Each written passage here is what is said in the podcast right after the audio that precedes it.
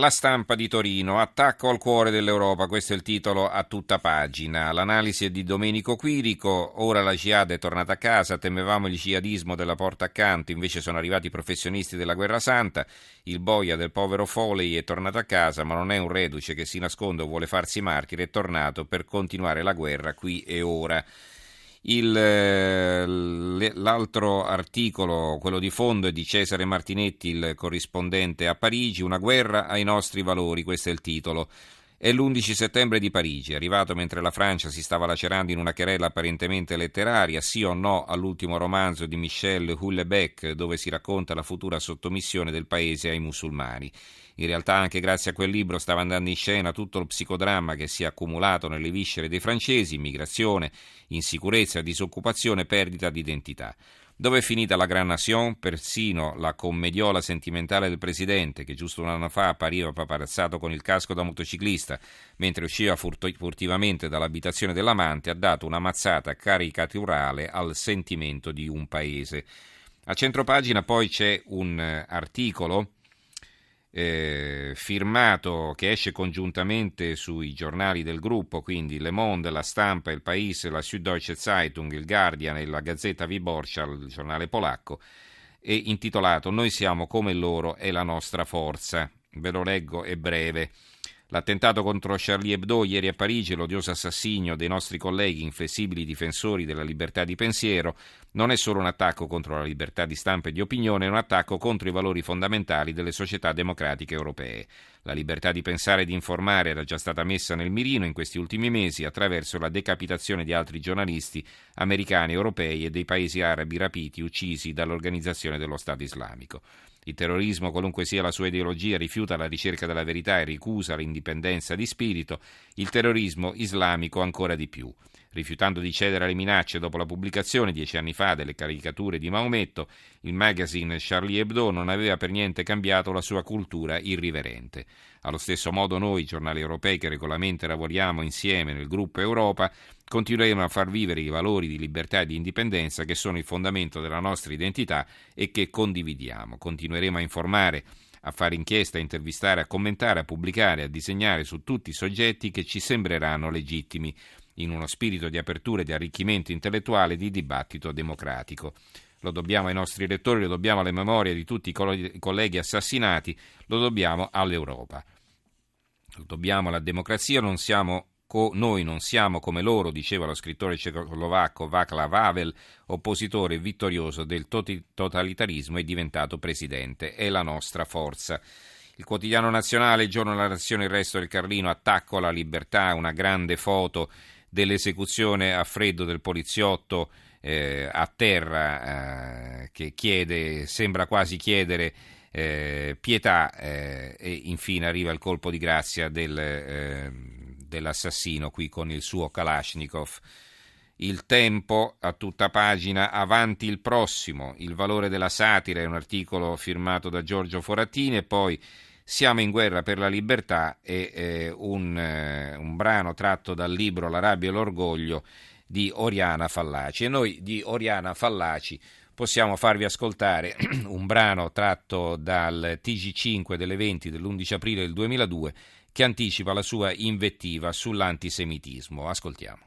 Trovo vergognoso che si stiano dalla parte dei medesimi che inaugurarono il terrorismo ammazzandoci sugli aerei, negli aeroporti, alle Olimpiadi e che oggi si divertono ad ammazzare i giornalisti occidentali, a fucilarli, a rapirli, a tagliargli la gola, a decapitarli. Dopo l'uscita della rabbia e l'orgoglio, qualcuno in Italia vorrebbe farlo anche a me. Citando versi del Corano, esorta i suoi fratelli delle moschee e delle comunità islamiche a castigarmi in nome di Allah, a uccidermi, anzi a morire con me. Poiché è un tipo che conosce bene l'inglese, in inglese gli rispondo fuck you. Abbiamo sentito eh, questo brano tratto da un telegiornale dell'aprile del 2002, la voce era quella di Oriana Fallaci. Ancora il mattino, Parigi strage contro la libertà, l'articolo di fondo è di Massimo Introvigne, l'Europa al buio con la testa sotto la sabbia, questo è il titolo. E poi c'è un'intervista a Marc Auger, fanatici al capolinea. Non, eh, possiamo, non sappiamo da cosa deduca che i fanatici siano al capolinea, sembra che siano tutt'altro che al capolinea, comunque non lo, ve lo possiamo dire perché l'intervista si sviluppa all'interno. Il secolo XIX, strage per una risata, questo è il titolo in prima pagina, eh, vogliono spingerci alla guerra, alla guerra santa eh, l'editoriale di Alessandro Cassinis, del direttore, hanno ucciso la tolleranza, scrive Cassinis, era questo il vero obiettivo del comando che ha sterminato 12 persone in Rue Nicolas Persa a Parigi nella redazione di Charlie Hebdo. Non fermeranno la libertà di stampa, non ci toglieranno il diritto di ridere, non ci impediranno di essere laici e poi conclude più in là eh, il suo eh, articolo con questa frase potrei credere soltanto in un Dio che sappia danzare, scriveva Nietzsche in un'Europa avviata a un nuovo secolo di carneficine, personalmente non posso credere in un Dio che non capisce il senso di una vignetta.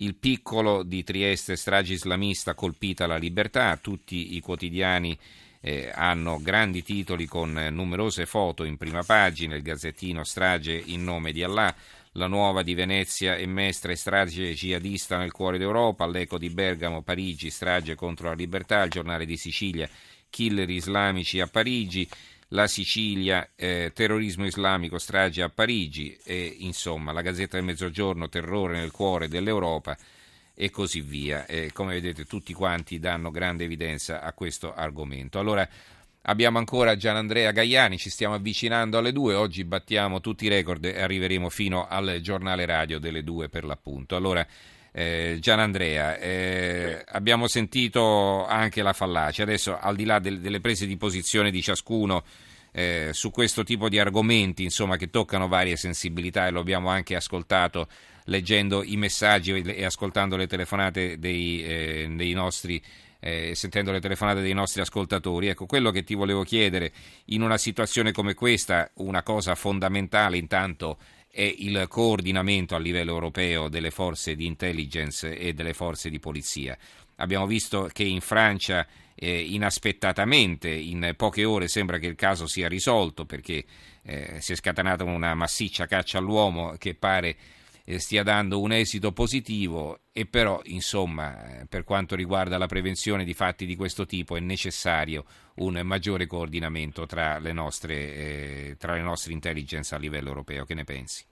Il coordinamento esiste, ti dirò di più, ci sono dei servizi di intelligence, tra cui anche il nostro, per quanto mi risulta, e quello francese in prima linea, che da un paio d'anni hanno ripreso dei rapporti di scambio di informazioni con i servizi segreti siriani, che sarebbero insomma quelli di Bashar Assad, no? nostro nemico, non volevamo farlo cadere addirittura bombardandolo solo un anno e mezzo or sono, e, che però ci fornisce informazioni importanti perché le forze siriane combattono eh, i gruppi terroristici e i miliziani sunniti di cui fanno parte anche questi europei che vanno appunto a combattere il jihad con loro. Quindi ci, il coordinamento c'è, le informazioni ci sono, circolano, però il problema è che non si possono proteggere tutti gli obiettivi. Proviamo a immaginare quanti, solo una città come Parigi quanti obiettivi potenziali può offrire a un gruppo di combattimento, un gruppo di fuoco, un comando di terroristi islamici.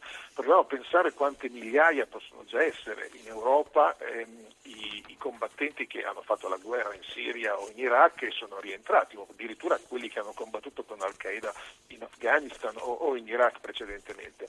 E quindi sono tantissime le persone da controllare. A queste bisogna aggiungere poi i cani sciolti di cui parlavamo poco fa, no? quelli che si, simpatizzano con una causa pur non essendo, con la causa jihadista, pur non essendo dei veterani o degli esperti combattenti e improvvisamente prendono le loro automobili e diventano dei, dei, una sorta di kamikaze fai da te.